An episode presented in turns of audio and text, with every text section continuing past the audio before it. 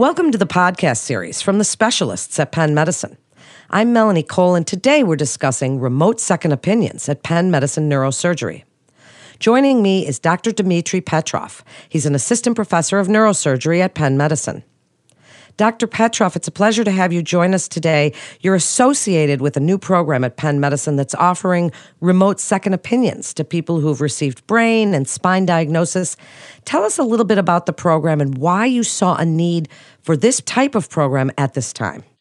Our program focuses on providing second opinions to patients that have seen a neurosurgeon for any of the spine, vascular, brain, peripheral nerve disease processes that are seen by neurosurgeons. This really arose out of our shift to telemedicine after the COVID epidemic brought our clinics to a halt. And we saw this as an opportunity to really improve access to Penn specialists in neurosurgery and to make it more convenient for patients to get an expert consultation.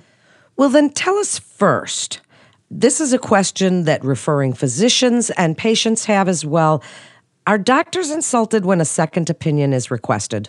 I feel like that's a common opinion, and nothing could be further from the truth. I think if a doctor ever tells you that you should not get a second opinion, you should run for the hills. You should be an informed patient, and our job as physicians is to really lay out what we think is happening and what we recommend, and then the really decision is made between the doctor and the patient, and the patient should be as informed as possible.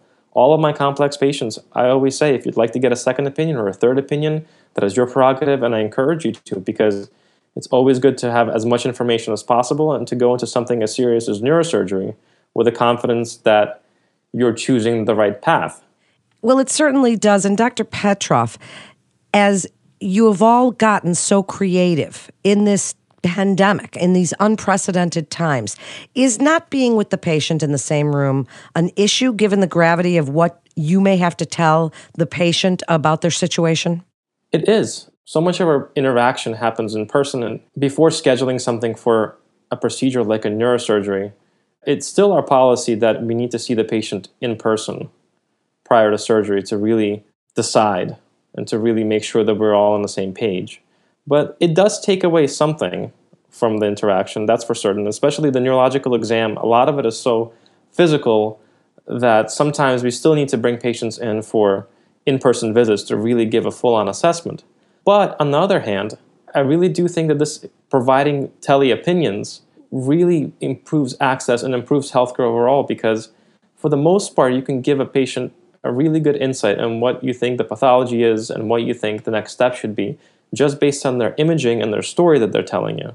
That's oftentimes 90% of the picture anyway. So COVID forced us to innovate and move us to telemedicine.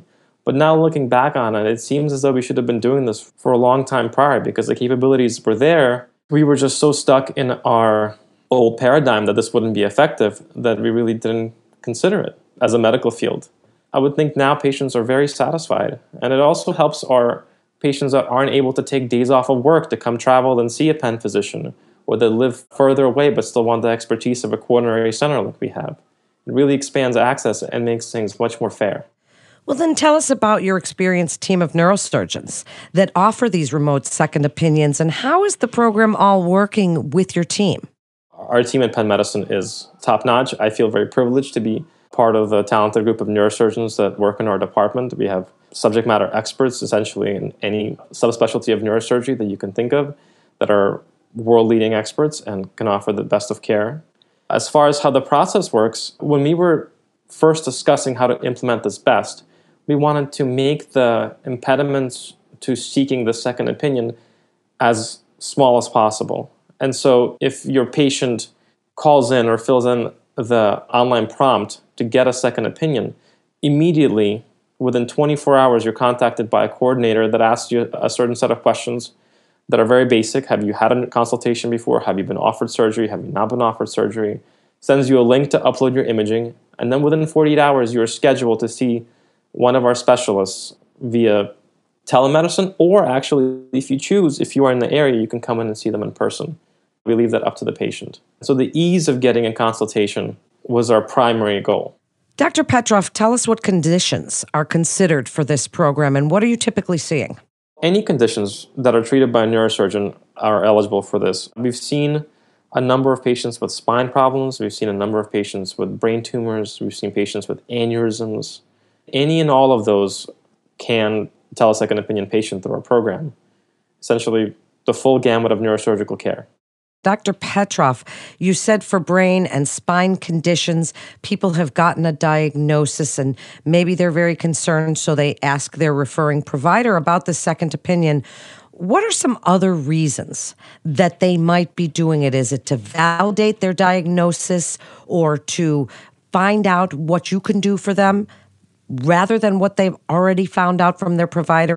Sometimes I find that patients don't have a very good sense of exactly what's being offered and exactly what's wrong with them, and their style of communication may not necessarily mesh with the physician's style of communication, and they might seek out somebody else to sort of explain it to them.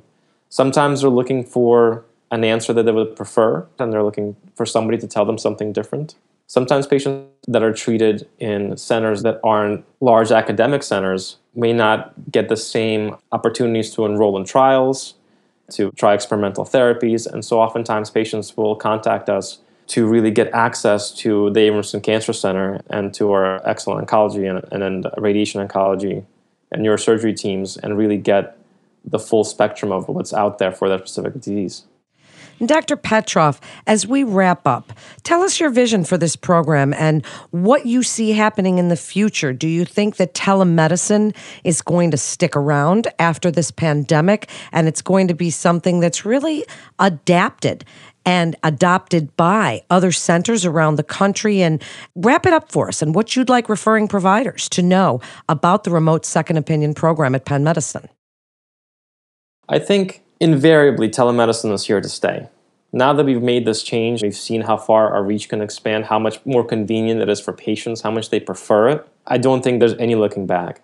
My vision for this program is to expand it to make it the way that patients really access specialists. Because it doesn't have to be the only visit that you have with a clinician. You could have in person visits, but the initial visit is much more convenient definitely get a sense of where things are going, what else is needed, what other diagnostics are needed. It's a better utilization of time. Practicing in the city, patients often complain about the difficulty of getting in the city. Things like parking are a huge headache for a lot of patients. Taking off of work, uh, managing their schedule around doctor visits, which may take longer than they would anticipate. All of these things are impediments to care. And I think overall decrease the level of healthcare that our population gets.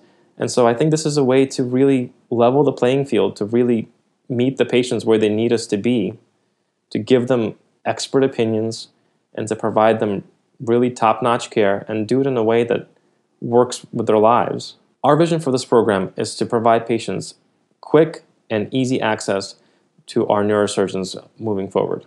Thank you so much, Dr. Petrov, for joining us today and telling us about the program at Penn Medicine that offers remote second opinions. To refer your patient for a remote second opinion at Penn Medicine Neurosurgery, please visit our website at pennmedicine.org/refer, or you can call 877-937-PENN. That concludes this episode from the specialists at Penn Medicine. Please remember to subscribe, rate, and review this podcast and all the other Penn Medicine podcasts. I'm Melanie Cole.